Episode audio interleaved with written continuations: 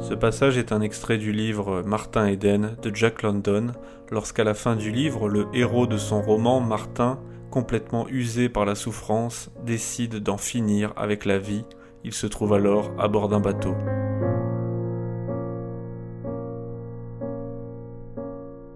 Il éteignit la lumière et descendit par le hublot, les pieds devant. Mais comme ses épaules ne pouvaient pas passer, il remonta, puis recommença la même manœuvre, cette fois en n'engageant qu'un bras à la fois.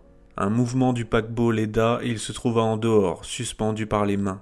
Quand ses pieds eurent touché l'eau, il se laissa tomber. La mer était semblable à une mousse blanche. Il glissa le long du flanc du bateau, qui ressemblait à un mur sombre, percé ici et là par quelques hublots allumés.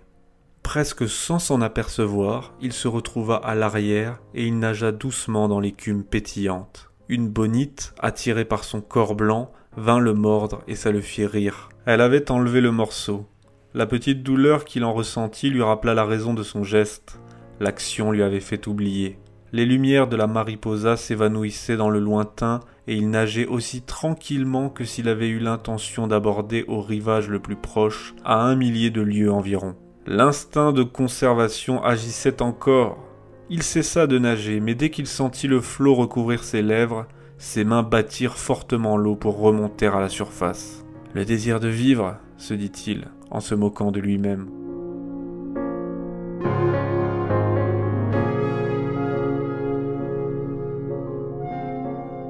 Eh bien, il avait de la volonté, assez de volonté pour en finir, et d'un dernier effort cesser d'exister. Il changea sa position, se mit debout. Il regarda les étoiles sereines et expulsa tout l'air de sa poitrine.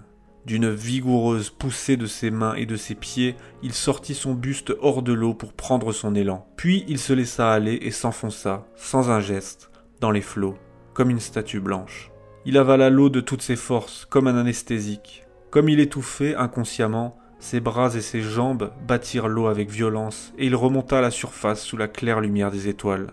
Le désir de vivre, se dit-il avec mépris, en tâchant vainement d'empêcher ses poumons en feu d'aspirer l'air. Il fallait essayer d'une autre manière. Il respira à fond, de façon à pouvoir descendre très profondément.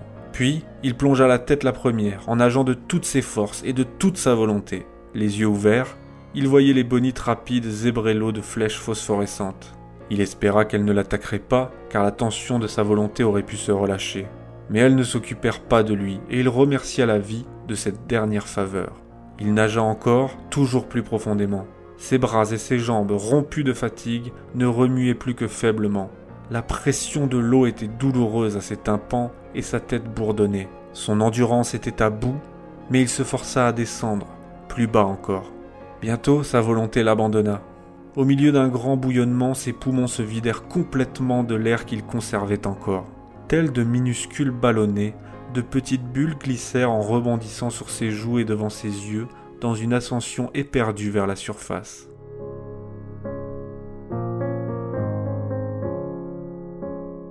Puis vinrent la souffrance et l'étouffement. Ce n'était pas la mort, encore, se dit-il au bord de l'inconscience. La mort ne faisait pas souffrir, c'était la vie. Cette atroce sensation d'étouffement, c'était le dernier coup que devait lui porter la vie. Ses mains et ses pieds, dans un dernier sursaut de volonté, se mirent à battre, à faire bouillonner l'eau, faiblement, spasmodiquement. Mais malgré ses efforts désespérés, il ne pourrait jamais plus remonter. Il était trop bas, trop loin. Il flottait languissamment, bercé par un flot de visions très douces. Des couleurs, une radieuse lumière l'enveloppait, le baignait, le pénétrait. Qu'était-ce? On aurait dit un phare, mais non, c'était dans son cerveau, cette éblouissante lumière blanche. Elle brillait de plus en plus resplendissante. Il eut un long grondement, et il lui sembla glisser sur une interminable pente. Et, tout au fond, il sombra dans la nuit. Ça, il le sut encore. Il avait sombré dans la nuit. Et au moment même où il le sut, il cessa de le savoir.